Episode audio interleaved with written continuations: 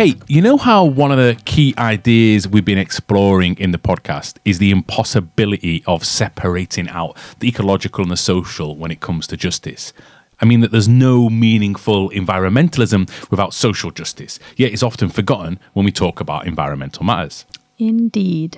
Well, maybe a similar argument can be made for the ways we don't, at least often, think about what gets lost when we say justice. I mean, without thinking about different strands of justice and injustice. You mean like environmental justice and racial justice? Exactly. We should really have an episode about this. Ian, check your Filofax to see who we can call up. I got it. We can ask Meera Ghani, uh, policy coordinator at ECOLISE, the European Network for Community Led Initiatives on Climate Change and Sustainability, and Tamara Steger, associate professor at the Department of Environmental Sciences and Policy at the Central European University. They'd be wonderful. Sweet. Let's do it. Let's get them on the podcast. Do you know what a Filofax is? No.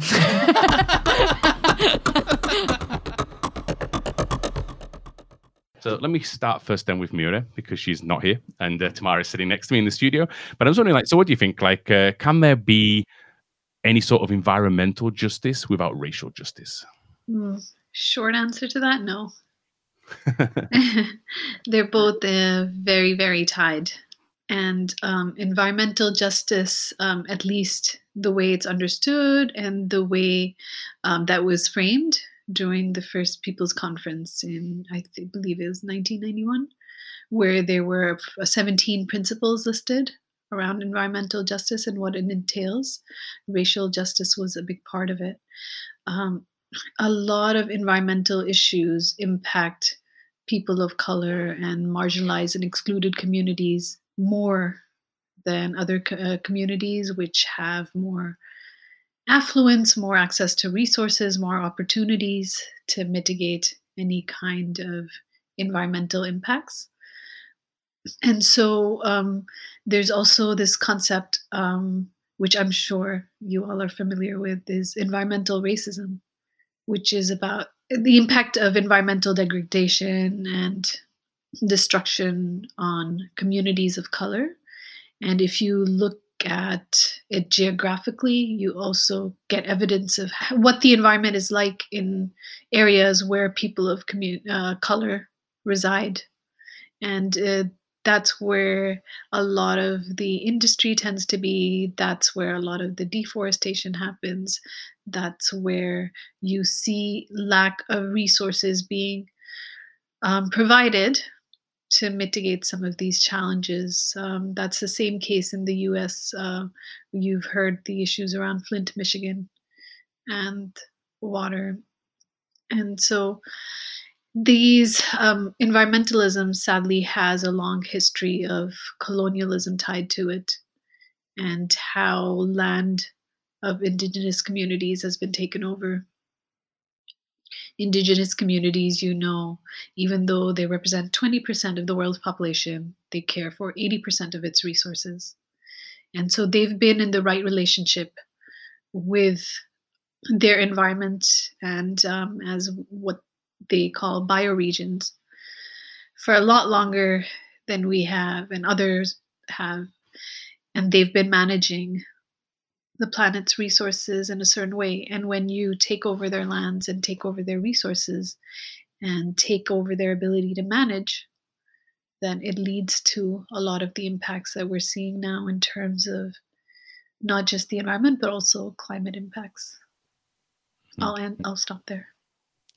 That's great. I mean, and so Tamara maybe just uh, I mean, there's two two ways I want to take the conversation. One is talking about the, the question of environmental racism that Meera mentioned, and the other is this this colonial aspect. But maybe first let's talk about the the first one, sort of, um, and what you know from your work in the region where we are now in, in Central and Eastern Europe, like how environmental racism has played out here. Mm-hmm, mm-hmm.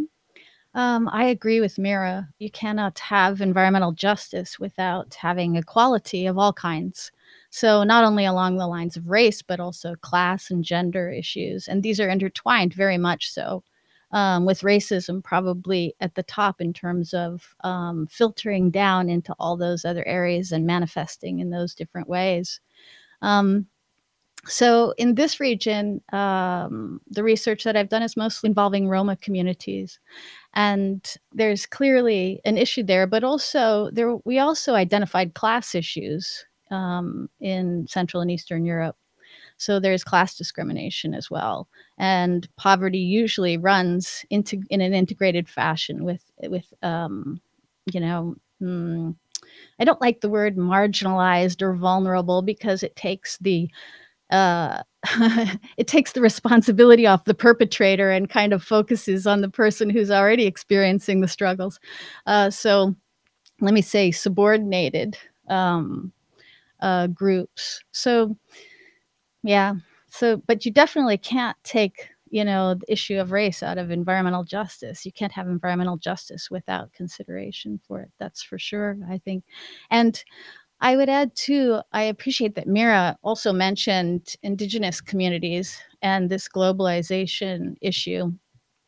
Um, and I mean, I can't say, you know, whether or not uh, I'm not in a position to judge whether communities are living well with the environment or not, um, broadly speaking.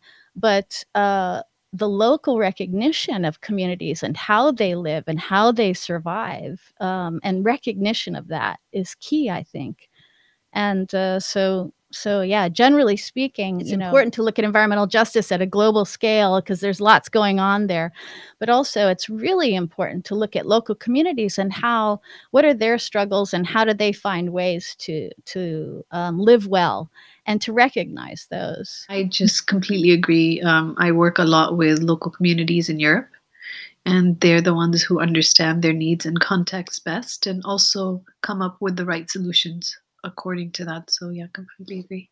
We probably won't disagree with each no. other much. We're we have disagreements with others outside of the discussion, probably. yeah. yeah. But what what I would like from both of you then is maybe uh, if if you can like some sort of concrete example that sort of shows this this argument that you're making that maybe that somehow the uh, the, the case that local communities firstly are discriminated against on basis of of uh, of um, race or ethnicity and then also class and also that sometimes that these local communities actually know better how to manage or or work alongside or with their their local environment better than you know not only corporations but let's say like uh, people who are working on a on a on a wider scale mm-hmm.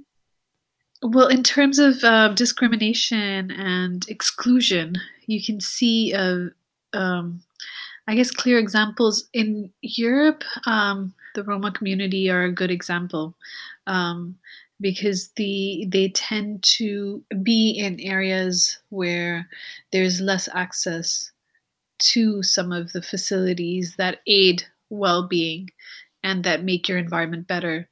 Um, they end up in congested urban environments. I can just give by example of where I live. In Belgium, in Brussels, I live in an area which is poorly resourced. It's a mostly immigrant area, a lot of Muslim immigrants, but also Roma and people from Eastern Europe and people from Congo, more so now, and less Belgians and less other Europeans, because it's um, an area which is not provided for um, with or doesn't have the access or the resources that other neighborhoods might have. It's a, it's a cycle because the governments are able to get more uh, revenues in terms of taxes, but also just historically, these are marginalized communities, immig- immigrant communities that have been forgotten. And so the area that I live in doesn't have any parks nearby. You have to travel quite a way to get to a decent park. Um, it has now facilities around transport, but it's still poorly um, managed. And it is one of the most uh, heavily trafficked areas because it has a big throughway road. So it's one of the most congested, and air quality is not that great in this area as well. So this is where the immigrant communities are, and the it's not just um, that you know it's a historical lack of attention and care that goes into it so um, this area was never developed in a way or planned in a way where there would be more access it's the same thing with schools Um, there are schools, but they're not well resourced, so and they're heavily um, crowded with children. So um, some people have to go quite far to send their children to school. Same thing with hospital access. Um, same thing with access to government facilities. Um, so it's just how the neighborhood functions um, or doesn't function because um, it's been, like I said, forgotten. But in terms of communities, if you look at the opposite, and I work with a lot of communities that have taken up the initiative to uh, cater for their own needs and to provide for their own needs and come together to find solutions. Um, there are many across Europe. We work with transition towns, permaculture initiatives. Um, there are various eco villages that have been set up um, across, um, well, in, in, Belgium, there are a few on the outskirts, but in France, in Ireland, um, in Germany, there are a large number of eco village communities. And then smaller initiatives where just a small commune, or we call it a commune in Belgium, but a small area where people come together and they're like okay we we this is what this is the problem we're facing. Um, our government is not doing anything. Um, let's set up initiative locally. Um, whether if that's a local community garden or a farm or they set up a, sol- solidarity project where they have mutual aid for each other. So there small initiatives and bigger initiatives and ECOLISE um, came into being because there was a collection of these um, initiatives and um, not much connection between them. So there was a collection, but not connection. And so um, was born out of the need of bringing some of these initiatives together. And then some of these initiatives were transforming into larger movements, like transition is more than a collection of initiatives, it's a movement. Um, and then urban initiatives that were coming about. And we thought um, it would be good to provide space for everyone to interact with each other, learn from each other, build communities of practice, and see how we can scale this out to mainstream communities because um, a lot of these initiatives are still considered fringe um, and exist within certain bubbles. And just to come back to um, what we were talking about earlier um, of um, racial justice, um, I have to say, having worked with a lot of these communities for about three years now, there's also an element of separation within the communities because not everyone can afford to buy land and set up an eco village.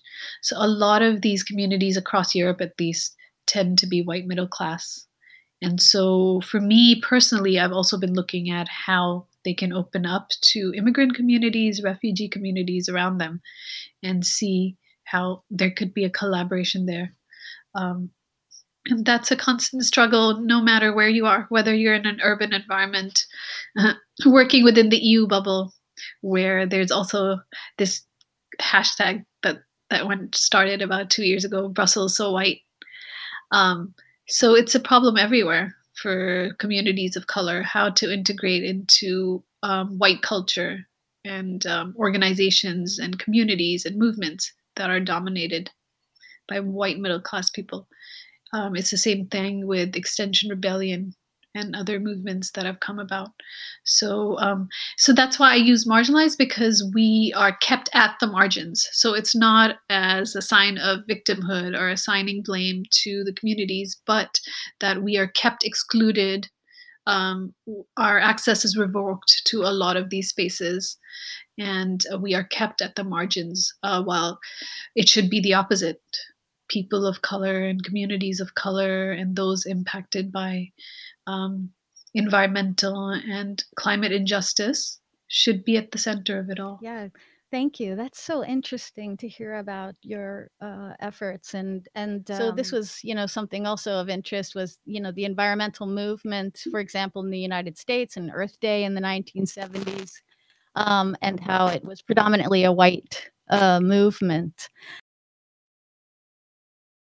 Uh, and yet, you know, uh, it's funny when we think of environmental justice, so it's a, a term that has largely gained resonance as this movement in the United States that started um, you know, around uh, hazardous waste sitings and and so on um, in uh, predominantly Black communities and also Hispanic communities and so on. And this research by uh, Bullard, which was really uh, striking.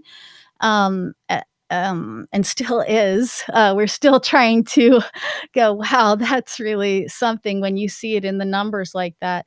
Um, but uh, uh, and I wanted to add a, a point to that that I think of yeah I I think of environmental justice really as something that people have been struggling for for a very long time um, and um, you know within communities as well as you know in terms of the you know globalization and so on and industrialization um, so they've been struggling for a long time all over the world and um, so, you know, it's even this funny colonial type issue when you think of, well, you know, environmental justice started with the movement in the United States.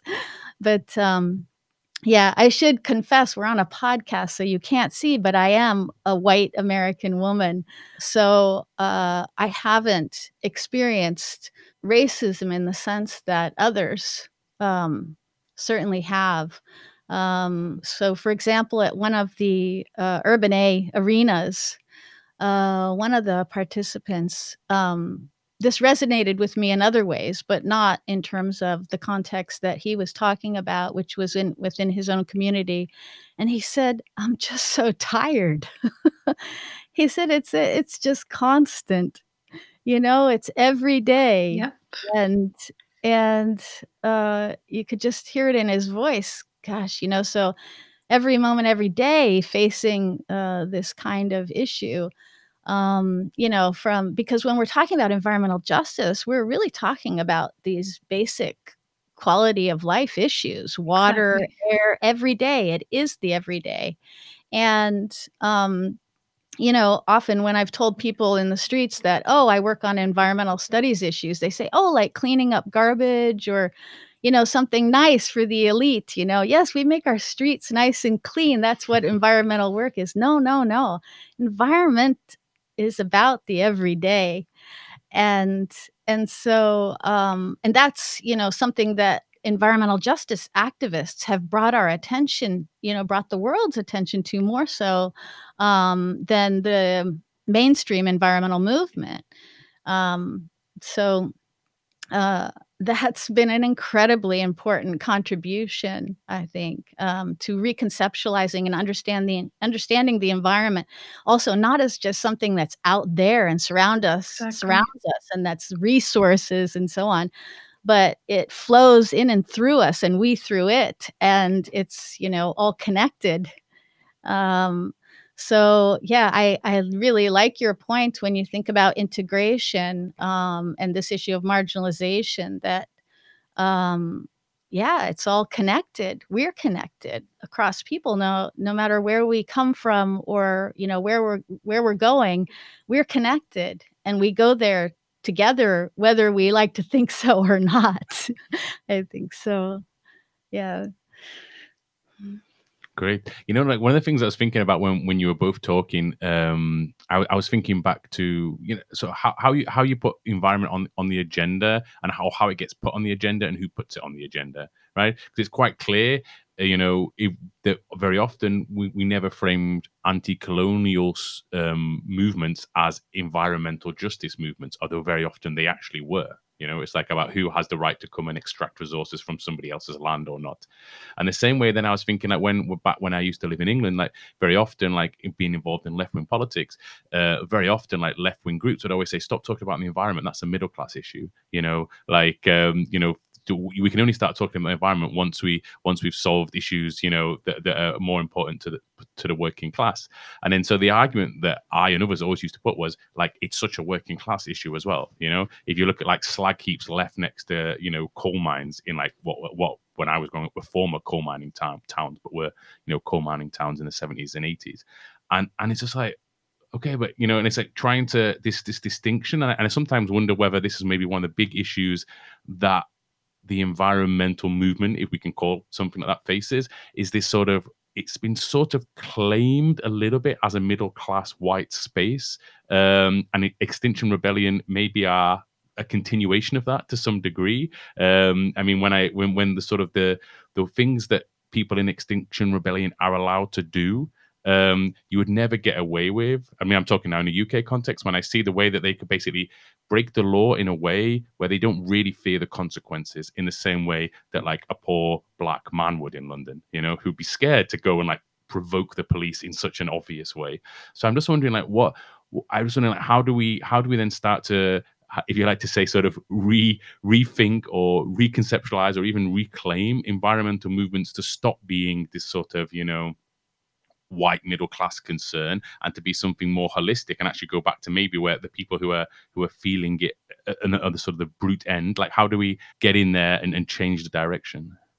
Yeah i think uh, i wish i knew the answer. I've been trying to do that for all of my activist life and all of my community organizing has been around communities of color, uh, mostly those who are um, most excluded. And I would say uh, Black trans women are some of the most excluded and uh, discriminated against. If you look um, within different communities and how to center their voices, because there are many many have been talking about environmental justice, racial justice being connected.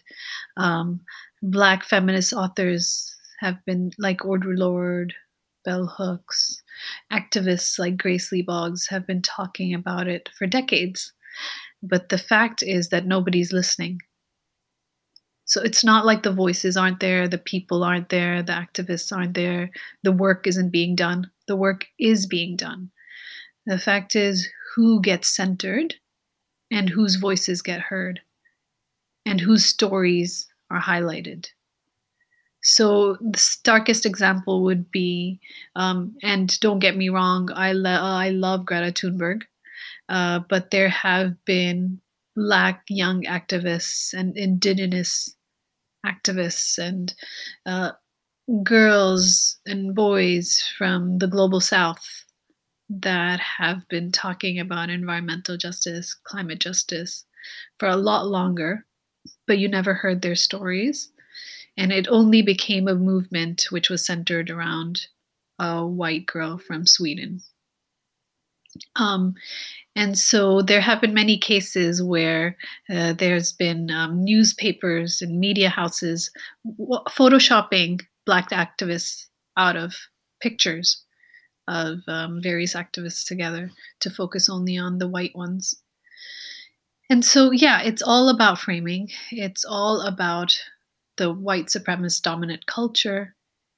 Um, it's all about the colonial mindset. It's all about the capitalist mindset, and it's all about the patriarchal mindset. It's about whose stories get centered and whose voices get decentered. And for me, um, I think it's about the power relations that exist within the global context. And so, unless white people are willing to cede space and give up power, it's going to be this difficult conversation where communities of color are demanding power and demand, demanding access. But unless the other side concedes a little bit, it's not going to happen. So, um, I think this power dynamic is something that we need to reflect on within the environmental and climate justice movements. Um, and these conversations happen not enough, but the focus always is on the science, which I am a scientist, I'm not against. Uh, the focus is always on technical uh, technological solutions, and the narrative is all wrong when it comes to climate justice and environmental justice. The focus is on how the emissions are rising and how we need to adapt according to whatever carbon budget is left, and how we need to get the governments and corporations, and that's fine. Of course, we need corporations. There are 100 corporations responsible for 71% of the world's emissions. So, yes, hold them accountable. But then the focus ends up being behavioral change, lifestyle change, and the focus shifts from systems change to individuals. And that's where the problem comes in. And unless we get the framing and the narrative and the analysis right, we're never going to come to the right solutions. really appreciate and admire your points. In an optimistic sense, I hope that we're starting to see more and more how certain things are failing us. That for uh, and th- and this takes a long time. It does. It takes a long time to shift the narrative and to shift the way we've been thinking about things and looking at things and talking about things and um and there is hope in in the incredible bravery that people have to get out on the streets these days that i i the courage and the bravery to hit the streets these days given that for example it's i think getting increasingly difficult. I know after the Occupy movement, for example, you know, a lot of cities then tried to reshift the local laws so that people couldn't congregate.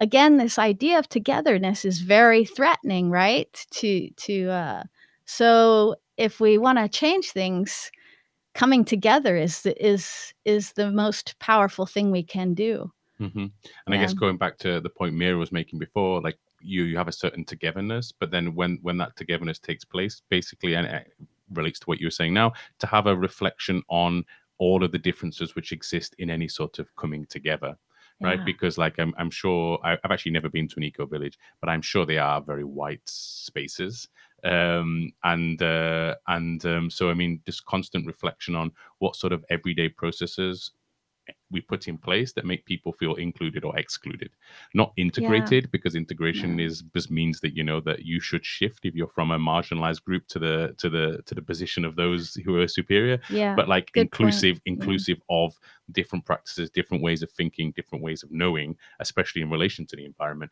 and how those are included in a wider understanding about what sort of environmental justice could be yeah, yeah. And I yeah, I want to add too that you know, coming together sounds great, mm-hmm. but it's extremely difficult, especially the more diverse a group is. You know, just trying to understand and and listen is yeah, it's not easy. It's not easy for sure. Yeah, and I want to add, I think listening is key, and that's often what's forgotten in conversation. Um, too often we're in our own heads and we're not listening really to what the other person is saying. We're not present in the moment.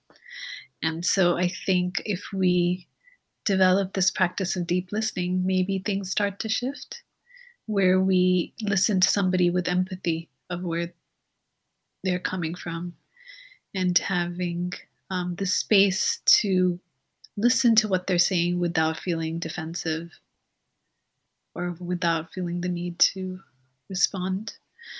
Um, but just from the point you were making Tamara earlier about how this coming together and and for me that's something that I think about deeply.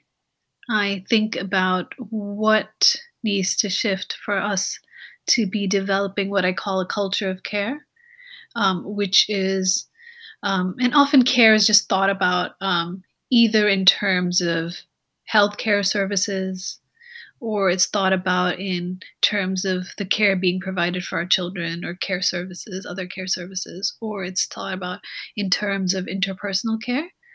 But for me, I really am thinking deeply about how we shift that focus towards more community care. And there is a lot of work being done in terms of, especially during COVID, we saw a lot of mutual aid groups come about.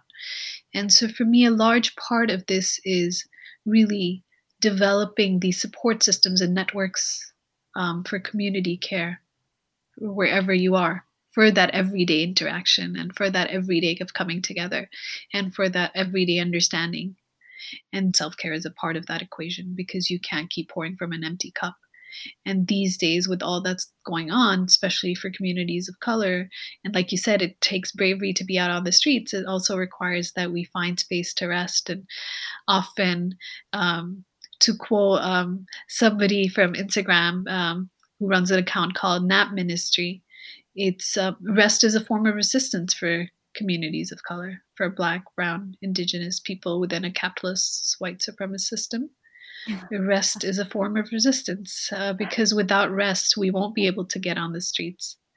Uh, we won't be able to keep demanding and fighting for our rights and and having these exhausting conversations um, that your colleague described it definitely is exhausting i feel that exhaustion every day when I talk about a culture of care, why I center care is because for me, um, that is um, the counter to the systems of violence we have. So for me, um, the violence we see from the state in terms of police violence or any other kinds forms of brutality is not different from to capitalist violence. It's not uh, different to environmental violence. It's not different to climate violence. So right now our systems are based on different forms of violence. It's not different to gender based violence. So there are lots of elements for it but for me it's really kind of providing shifting the narrative from the narrative narrative of scarcity, fear, and violence towards abundance, care, and um, solidarity. I, I like this. I like this focus on care and solidarity because I think very often when questions, especially when questions are framed in a global sense and in terms of environmental justice, coming from a white European or global North perspective, it's never framed in terms of care and solidarity. It's often framed in terms of help and humanitarianism and all these very sort of paternalistic understandings of you know who has the answers and who has the and who has the you know the, the need. And so um, yeah exactly a reframing of something which is more horizontal and something which is more mutual like things like solidarity and care i think is really important for any sort of global movement but especially the environmental and climate movement because it's it is one planet in which we live. Yeah.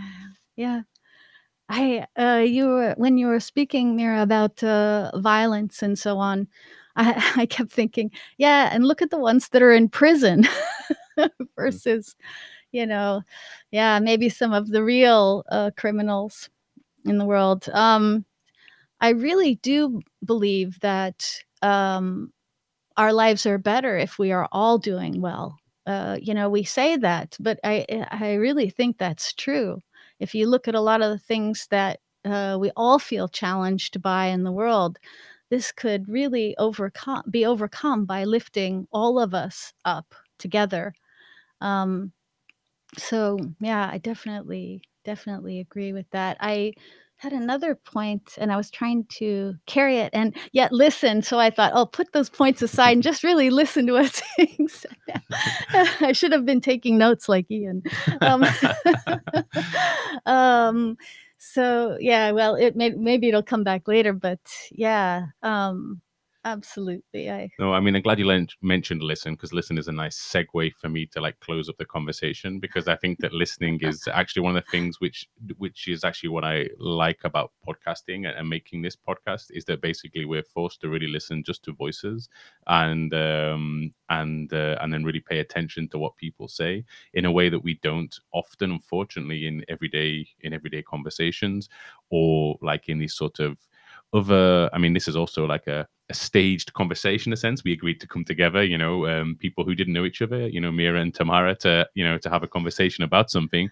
But I hope uh, it was done in a way which was based more around, you know, care and listening and not these sort of very performative we can also say macho ways that very often you find at you know conferences or meetings where people have to display how clever they are versus the other person instead of actually listening to the other person and, and actually engaging in what they say. So i hope that's been the experience for both of you. If not then i'm going to cut it out. No it has been. Thank you for that.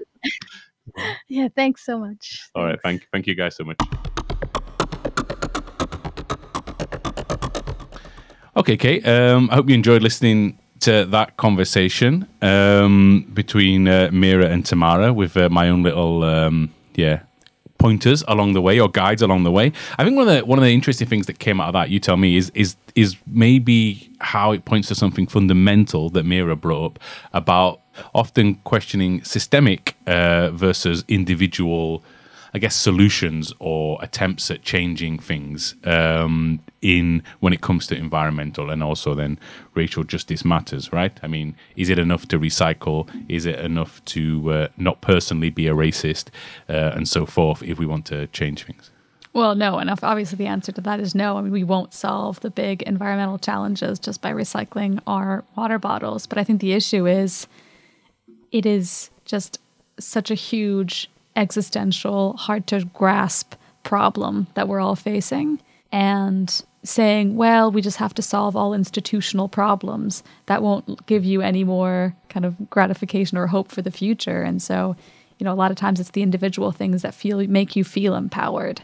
Um, but saying we need to be less racist as a society or break down institutional barriers or, or whatnot, all these buzzwords that people keep saying, I just think that leaves you very hopeless at times.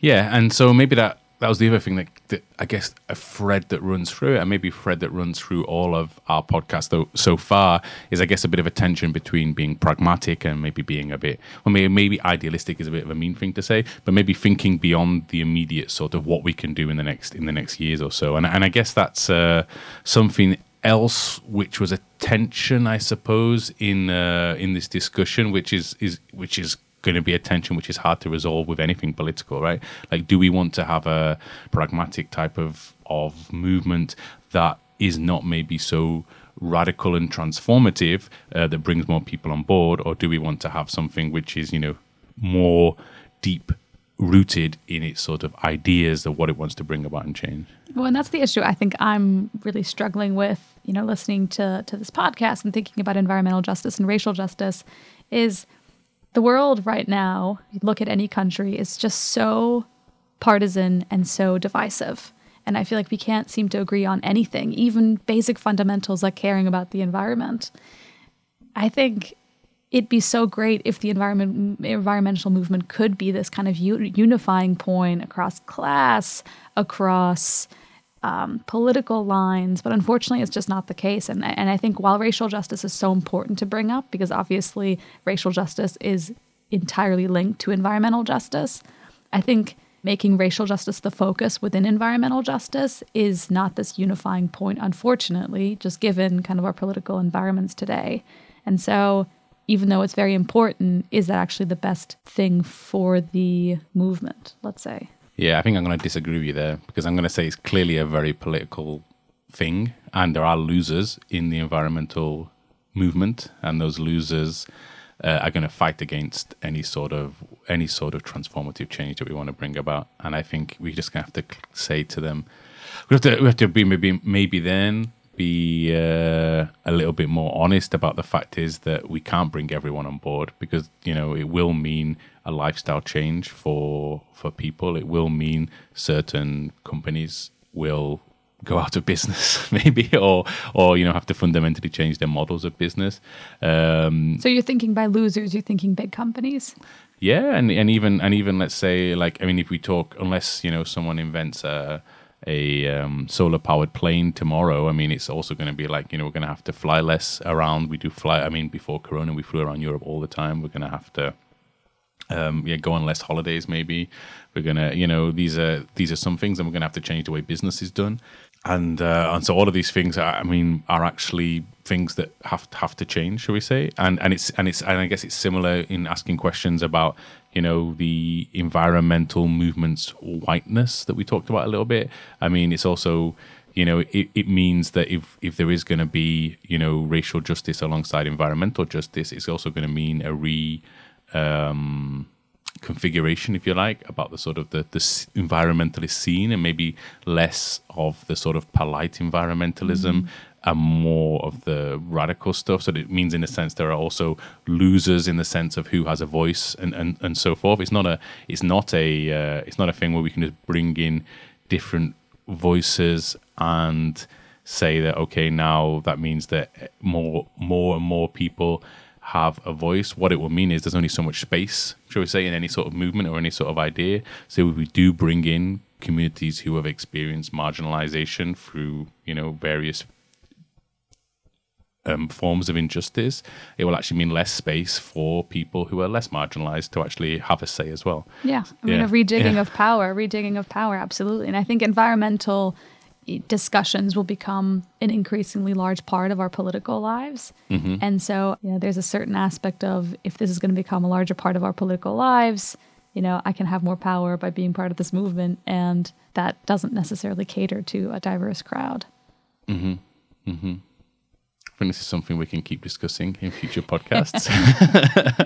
um, away, yeah. yeah. So, um, as ever, you can get in touch. How can people get in touch, Kate? Yes, you can email us through our contact form found at our website, urban-arena.eu or at urbana at ceu.edu. And you can also find us on Twitter or Instagram at the handle at arena underscore urban. One of the people who did get in touch this month was Meredith Haynes, and she is our Urban Arena podcast correspondent uh, this month. And she has sent us this short audio clip that we will use to play out the episode. Uh, as ever, thanks so much for listening, and bye. Bye.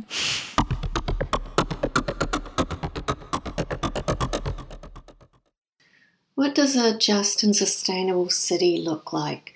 Um, as a climate activist, I do like to think about what we are working towards and a positive imagining of our future. So, um, what I might have described is an electrified city that has energy efficient buildings, free public transportation, dedicated green spaces, pedestrian friendly corridors cleaner and quieter than today due to the switch to renewable energy and incentives to reduce waste, particularly plastic, sustain clean air and water, provide a wide array of benefits to people and wildlife.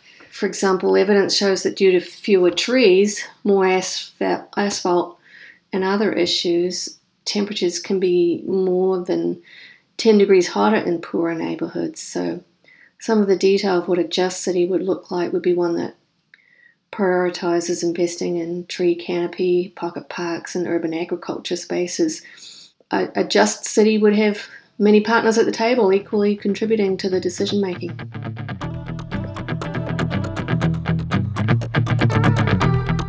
This podcast is part of the three year project UrbanA, Urban Arenas for Sustainable and Just Cities. It was funded by the European Union's Horizon 2020 Research and Innovation Programme.